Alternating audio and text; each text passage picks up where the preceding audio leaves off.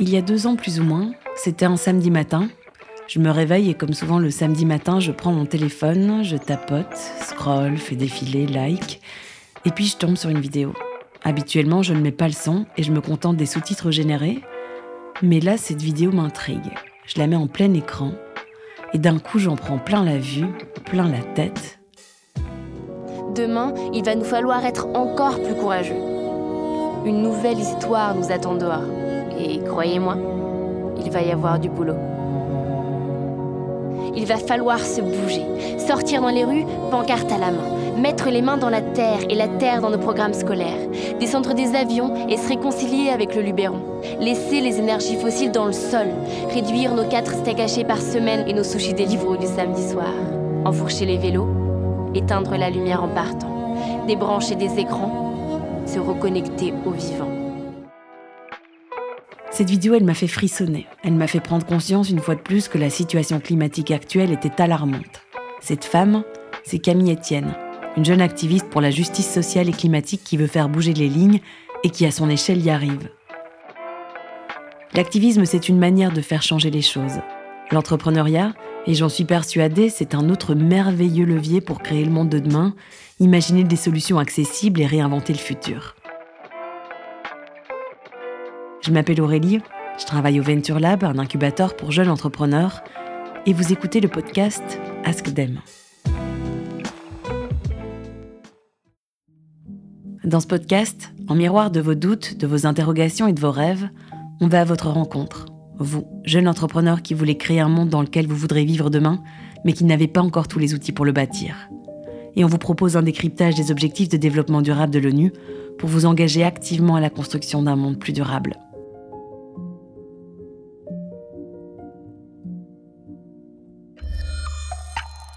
Deuxième épisode. Lutter contre les changements climatiques.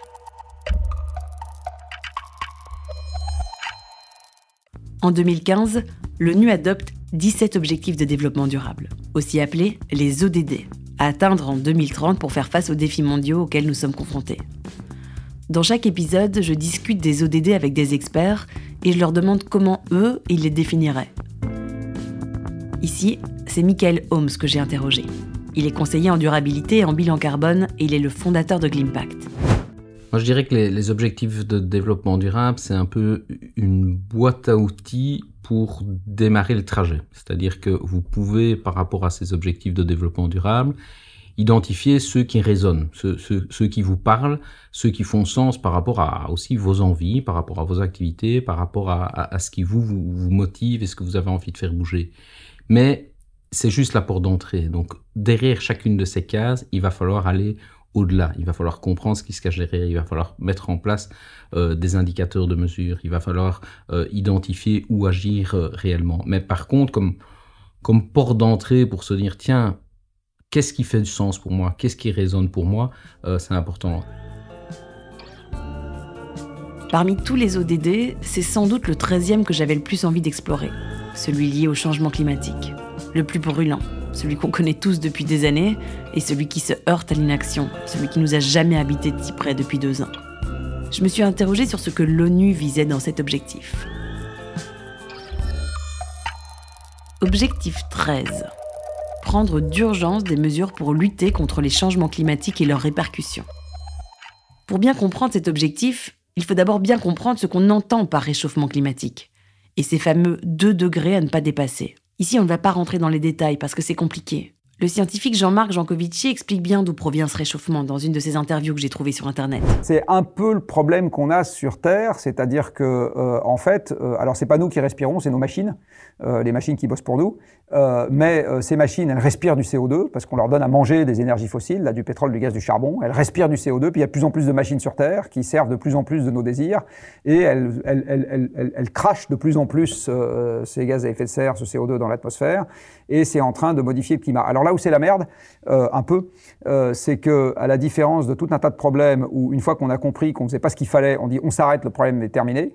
Bah là malheureusement on s'arrête et le problème n'est pas terminé parce qu'une fois qu'on a mis du CO2 en râpe dans l'atmosphère, il faut attendre des milliers d'années avant qu'il s'en aille. Donc selon lui et selon beaucoup de personnes en fait, il est impossible de retourner en arrière. Et cette accumulation de gaz à effet de serre est proportionnelle au nombre croissant des individus sur Terre, sur une planète aux ressources limitées.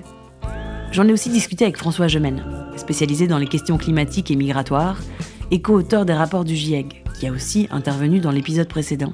D'abord, il faut accepter le fait, malheureusement, et c'est souvent un peu dur à encaisser, qu'on ne pourra pas se débarrasser du changement climatique. C'est-à-dire que vu la durée de vie des gaz à effet de serre dans l'atmosphère, même si on arrêtait toutes les émissions de gaz à effet de serre demain, il faudrait encore au moins un siècle avant que les températures ne commencent à baisser. Et donc ça c'est un peu dur à encaisser parce que souvent les gens s'imaginent qu'on peut revenir en arrière. Et il faut accepter le fait que c'est une transformation irréversible. La bonne nouvelle, c'est qu'on a encore la possibilité de déterminer quelle sera la hausse de température. Et les impacts à 1,5 degré, 2 degrés, 3 degrés ou davantage sont évidemment très très différents, y compris en termes de souffrance pour plein de gens dans le monde. Le problème, je crois, c'est que pour beaucoup de gens, et encore très largement dans le débat public et médiatique, le changement climatique apparaît comme un problème binaire, comme un truc qu'on va gagner ou qu'on va perdre, comme si on allait sauver ou perdre le climat. Alors qu'en réalité, c'est un problème graduel et que chaque dixième de degré, chaque incrément de température supplémentaire va faire une énorme différence. Et que donc chaque tonne de CO2 qui n'est pas envoyée dans l'atmosphère, véritablement va faire une énorme différence. Chaque kilo de CO2, par exemple, entraîne la fonte d'environ 15 kilos de glaciers. Et donc, on voit bien à quel point chaque action contre le changement climatique fait une différence. Il n'y a pas d'action inutile contre le changement climatique, précisément parce que c'est un problème graduel. Et parfois, moi, je suis un peu inquiet de voir que des gens se découragent ou se désespèrent en se disant « mais finalement, qu'est-ce que ça change, ce que je fais moi à mon échelle, alors que la Chine ouvre 2000 centrales à charbon chaque seconde, alors que mon voisin vient d'acheter un SUV, alors que le PSG voyage de Paris à Nantes en jet privé. » C'est très vrai. Et bien sûr, ça peut être décourageant. Et bien sûr, c'est exaspérant. Et bien sûr, moi, ça me choque aussi. Mais je pense qu'il faut vraiment se dire que chaque tonne de CO2 qu'on n'émet pas fera la différence. Les degrés vont continuer à augmenter, c'est indéniable. Et cette limite de 2 degrés de température mondiale à ne pas franchir implique malgré tout des conséquences qui vont perturber les grands équilibres du climat. Mais il fallait fixer un objectif chiffré pour que les États soient alignés, qu'ils puissent respecter leur engagement. Si la température augmente, c'est que les gaz à effet de serre dans l'atmosphère augmentent, et en particulier la quantité de CO2 produite par nos activités humaines. Donc pour mesurer ce qu'une entreprise, ou même un individu, émet comme gaz à effet de serre, on utilise ce qu'on appelle le bilan carbone. C'est une méthode et un outil de comptabilisation des émissions de gaz à effet de serre. Michaël Ooms a un conseil pour tous les entrepreneurs qui veulent comprendre ce que c'est le bilan carbone. Alors je dirais dans un premier temps qu'ils se forment et qu'ils s'informent. Et donc il y a la chance sur tout ce qui est changement climatique. Il y a une méthode qui s'appelle le bilan carbone. Il y a notamment en France l'ADEME qui a développé ça. Il y a des modules en ligne de formation qui sont accessibles. Il y a des bases de données qui sont open source, qui donnent des facteurs d'émission qui permettent de comprendre.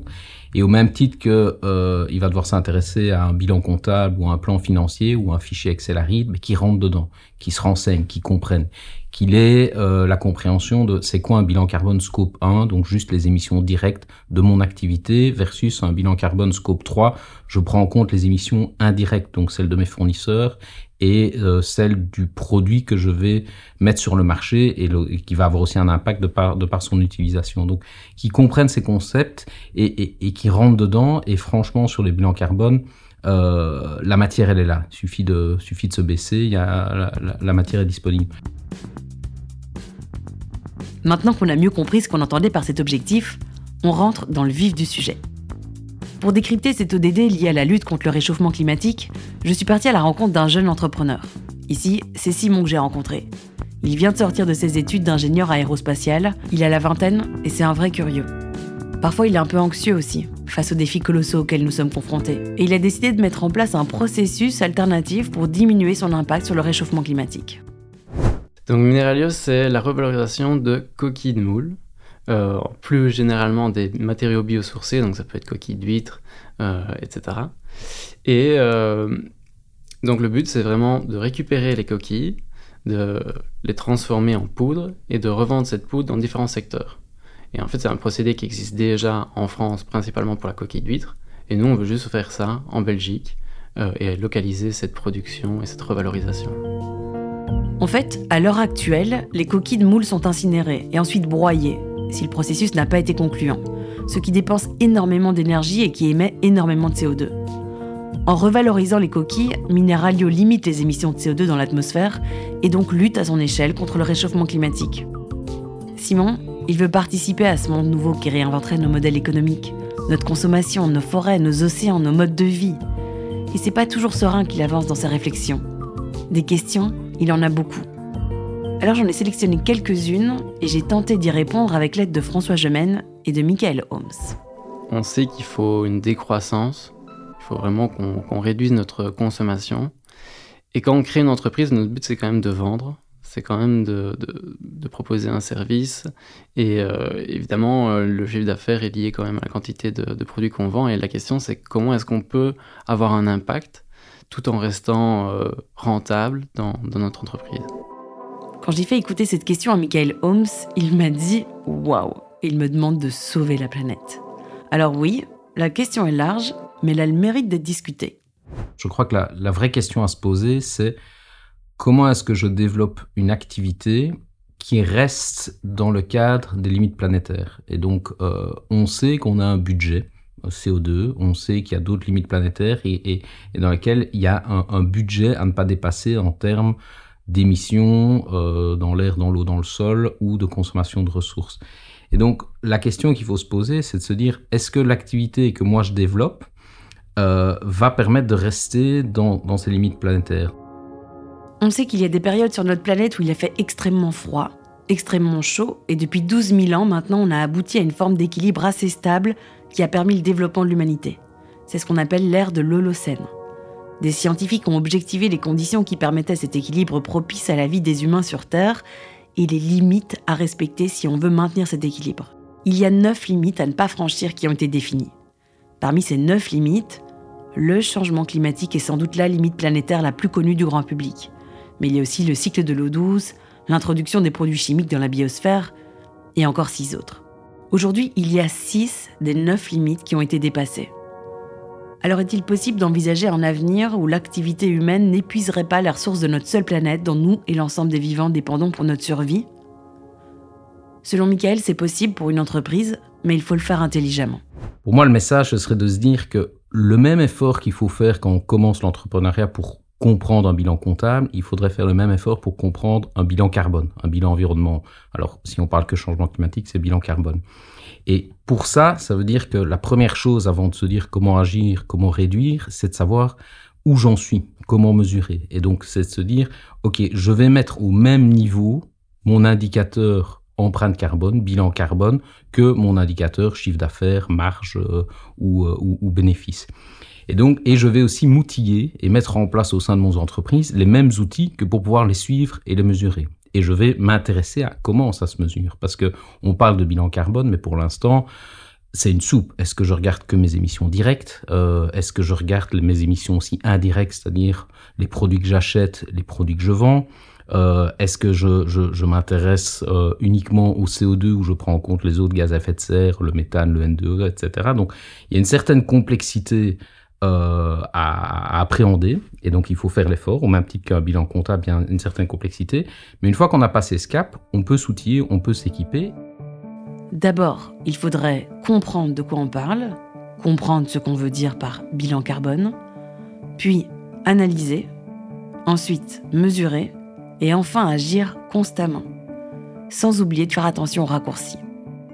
Faites attention aux solutions faciles à mettre en œuvre. Je m'explique pourquoi. C'est qu'il y a pas mal d'entreprises qui se disent « Moi, j'ai agi pour l'environnement, j'ai trié mes poubelles, j'ai mis en place un pack de mobilité durable, donc mes employés viennent en vélo et j'ai mis des panneaux solaires photovoltaïques. » S'ils ne se sont pas intéressés à la cause, ils ne savent pas qu'ils sont intéressés à moins de 1% de leur impact carbone ou environnemental et ils se dédouanent de l'effort de s'intéresser aux 99% restants et surtout des actions à mettre en œuvre parce qu'ils disent « j'ai déjà mis ça en œuvre ». Mais finalement, l'énergie qu'ils ont peut-être mis pour pouvoir mettre en place ce système de mobilité douce, sensibiliser le personnel au tri des déchets, c'est peut-être la même énergie qui aurait pu jouer sur les 20, 30, 40% autres. Et donc, c'est encore une fois à travers la bonne compréhension de la mesure, de où il faut agir et des leviers, que vous allez pouvoir agir réellement.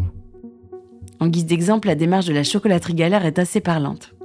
Premier réflexe, c'est de dire, bah tiens, on a un atelier de production ici près de Liège, donc on consomme sûrement de l'énergie, et puis nos travailleurs viennent en voiture, donc on doit travailler sur notre flotte de véhicules et on doit mettre des panneaux solaires sur notre atelier de production. Et en s'intéressant à qu'est-ce qu'il y a derrière un bilan carbone et en s'intéressant aux émissions indirectes, ils se sont rendus compte que plus de 40% des impacts viennent de la production de la fève de cacao. Et donc le vrai levier d'action à ce moment-là, je ne dis pas qu'il ne faut pas travailler sur les panneaux solaires et la flotte de véhicules, mais si, dans un monde de ressources limitées, en tout cas une entreprise n'a pas des moyens non plus limités, si elle doit agir, elle doit plutôt se dire, même si ça va être plus compliqué, mais de travailler en amont au niveau de la production de sa fève de cacao. C'est ce qu'ils ont fait avec un partenariat avec une coopérative, avec la mise en place d'un programme d'agroforesterie avec la coopération au développement belge et la faculté de Jean Blou. Et petit à petit, maintenant, ils suivent ces évolutions et ils suivent ces indicateurs de manière global. Les entreprises ont un rôle à jouer, ça c'est évident, mais on ne peut pas leur mettre tout ce poids sur les épaules non plus. En discutant avec Simon, on s'est dit que le citoyen avait un rôle à jouer et bien évidemment les États. Mais dans quelle mesure ? Je me demande quels sont les moyens qu'ils peuvent mettre en place pour réellement motiver les entreprises à agir, les entrepreneurs à agir, même à changer complètement la vision de leur entreprise et à agir réellement dans l'objectif de réduire leurs émissions de CO2, et pas que les émissions de CO2, mais vraiment dans la globalité de leurs actions. Question très importante. Et parfois, j'ai peur que dans l'opinion ou dans le débat public, on attende trop des gouvernements ou trop des négociations internationales, comme si c'était les gouvernements qui avaient le pouvoir de sauver le climat. Soyons très clairs, un gouvernement, même le plus écolo, même le plus volontariste du monde, ne peut actionner que certains leviers. Il y a effectivement certaines politiques que les gouvernements peuvent mettre en place directement. Par exemple, financer un vaste plan de rénovation thermique des logements. Par contre, il y a toute une série de leviers qui sont dans les entreprises ou dans les collectivités ou en chacun de nous. Et là, le rôle du gouvernement, je crois, ça va être davantage un rôle d'encadrement, c'est-à-dire de fixer toute une série de règles, y compris par exemple de règles en matière fiscale, typiquement dans le cas de la lutte contre le changement climatique, de fixer un prix stable au carbone, de manière à ce que les entrepreneurs puissent avoir une vision de long terme, que ce prix soit quelque part équitable et le même pour tous, de manière à ce qu'on puisse envisager comment l'intégrer dans les décisions économiques dans l'entreprise. Et souvent, l'État a peur des entreprises. S'imagine que les entreprises vont rejeter toute mesure. Et moi, je pense qu'en fait, les entreprises sont beaucoup plus prêtes que les gouvernements ne se l'imaginent souvent et ne se le fantasment souvent, et que l'État souvent renonce un peu à son pouvoir réglementaire et va demander gentiment des choses aux entreprises plutôt que de fixer un cadre. Ce qui est très important, par exemple, c'est de réaliser qu'au moment où Donald Trump veut sortir de l'accord de Paris en 2017, les grandes entreprises américaines du Dow Jones, y compris des entreprises très polluantes comme Exxon ou DuPont, vont écrire une lettre à Donald Trump en lui demandant de rester dans l'accord de Paris. Et en lui disant « Nous sommes d'accord qu'il y ait des règles environnementales à condition que ces règles soient stables, équitables et qu'on puisse avoir une vision de long terme. Et nous redoutons bien davantage l'incertitude et l'instabilité qu'une sortie américaine de l'accord de Paris ferait naître que l'application des règles de l'accord de Paris. » Les entreprises, selon François Gemenne, n'auraient donc pas si peur que ça des réglementations. C'est assez difficile à objectiver comme argument. Mais une chose est sûre, c'est que si on incite les entrepreneurs à agir en faveur du climat par la contrainte punitive ou par la contrainte réglementaire, on risque de ne pas embarquer tout le monde. Il faudrait donc aussi valoriser et récompenser les entreprises qui s'engagent sur la voie de la décarbonation et qui réalisent de véritables efforts, sinon on a l'impression que la lutte contre le changement climatique, c'est uniquement une contrainte, des efforts à réaliser, des pénalités, alors qu'en fait, ça pourrait aussi être un formidable projet collectif économique et industriel. Selon un récent sondage de l'Institut IFOP, 67% des Français se déclarent éco-anxieux. Comme ça, tous les jours, on a notre lot de mauvaises nouvelles, de quoi développer de l'éco-anxiété ou de la solastalgie. Cette semaine, Élémentaire enquête sur le nouveau mal du 21e siècle, l'éco-anxiété. Ce terme, il est apparu en 1997 sous la plume d'une chercheuse. L'éco-anxiété décrit un type d'angoisse particulier que nous ressentons devant la menace climatique. Cela touche particulièrement notre génération, les jeunes de 18 à 35 ans, et cette éco-anxiété peut se traduire en une forme de colère. On se souviendra par exemple des mots fracassants de Greta Thunberg en 2019. I want you to panic. I want you to feel the fear I feel every day. Et l'éco-anxiété, c'est aussi ce sentiment d'impuissance. Qu'est-ce que je peux faire, moi, petite chose, dans ce monde qui va s'effondrer ? En 2020, le village de Simon était frappé par les inondations. Un an plus tard, son village subit la vague de sécheresse que la Belgique a connue cet été. Ça a été un élément supplémentaire, sans doute déclencheur, qui parfois le fait tomber dans cette éco-anxiété. J'ai vraiment envie de sensibiliser autour du réchauffement climatique, mais c'est vrai que ça me touche quand j'en parle. Et comment est-ce qu'on peut essayer de prendre du recul par rapport à cette situation ? C'est difficile de prendre du recul parce qu'il y a beaucoup de choses qu'on n'a pas anticipées et donc là, on se retrouve un peu acculé et dans des situations d'urgence qui se répètent. Et on peut avoir l'impression que les deux phénomènes d'inondation et de sécheresse sont des phénomènes complètement différents l'un de l'autre. Et bien sûr, dans leur matérialité, ils sont différents l'un de l'autre. Mais en réalité, les deux sont liés au dérèglement climatique et un des principaux effets de ce dérèglement, en Europe en tout cas, ça va être d'augmenter la fréquence et l'intensité de ces événements extrêmes, qu'il s'agisse de précipitations extrêmes ou qu'il s'agisse de vagues de chaleur. Et quelque part, l'une va répondre à l'autre et l'une va entraîner l'autre. Alors que la clé, en réalité, si l'on veut que ce qu'on appelle la transition écologique puisse bien se passer, c'est une question d'anticipation. On aurait dû, effectivement, le faire il y a 20 ou 30 ans.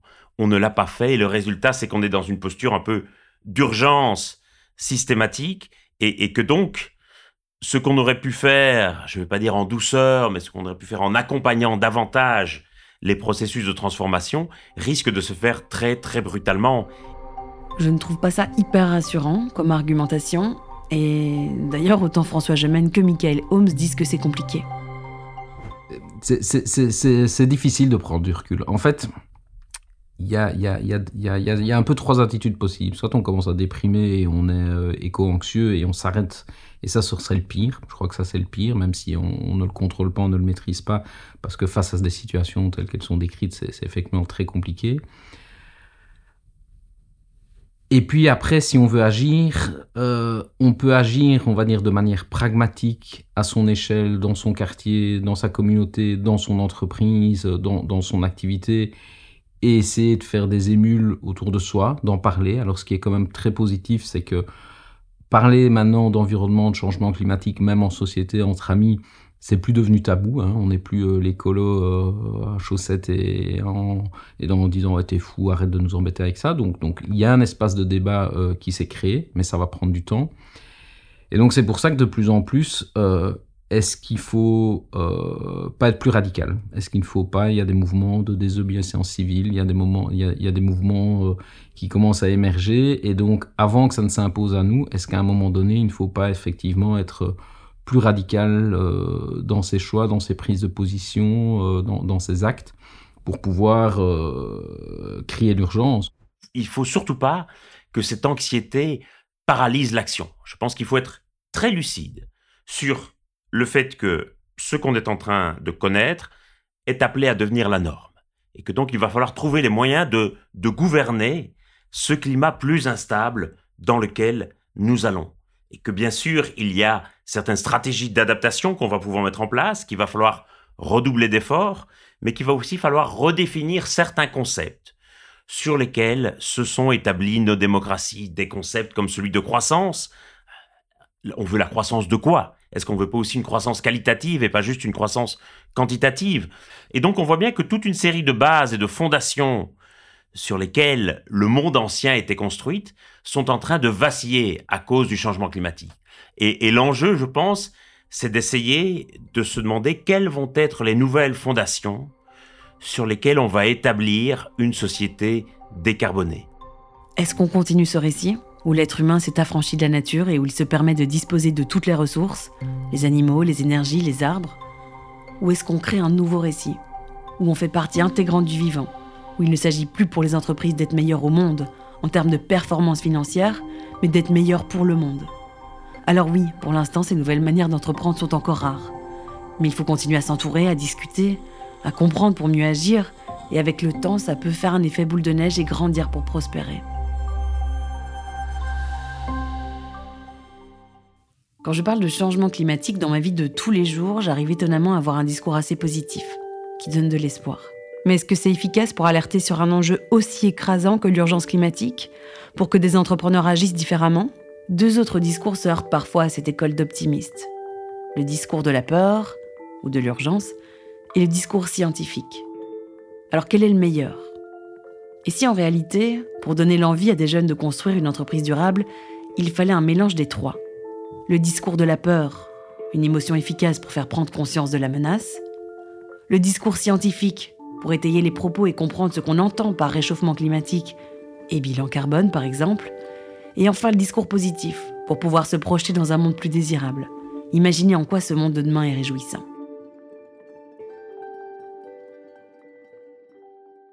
Nous avons brassé déjà pas mal de sujets.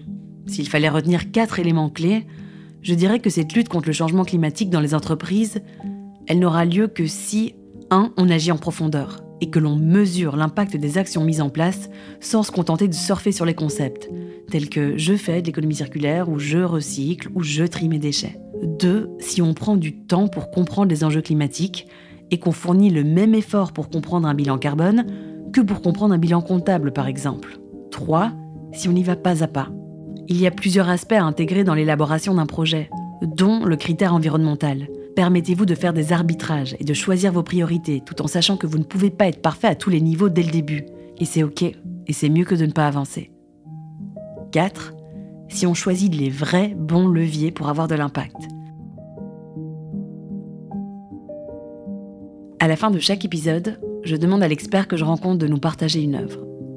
Et voici celle que Michaël Ooms nous conseille. Moi, il y a un ouvrage qui m'a marqué, c'est Sapiens. Alors pourquoi ?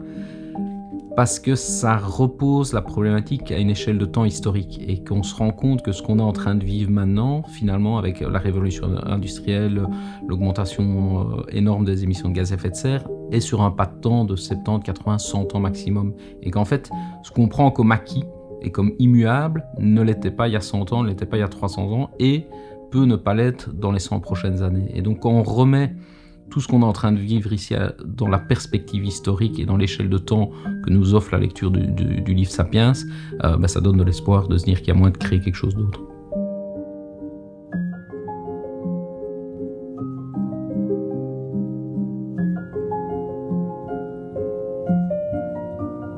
Pour aller plus loin, je vous partage des ressources sur notre blog du Venture Lab pour continuer à vous imprégner de ces 17 objectifs mondiaux. C'était un podcast réalisé par le Venture Lab, un incubateur pour les jeunes entrepreneurs du pôle académique Liège-Luxembourg, et produit grâce au soutien de la Loterie Nationale et de ses joueurs.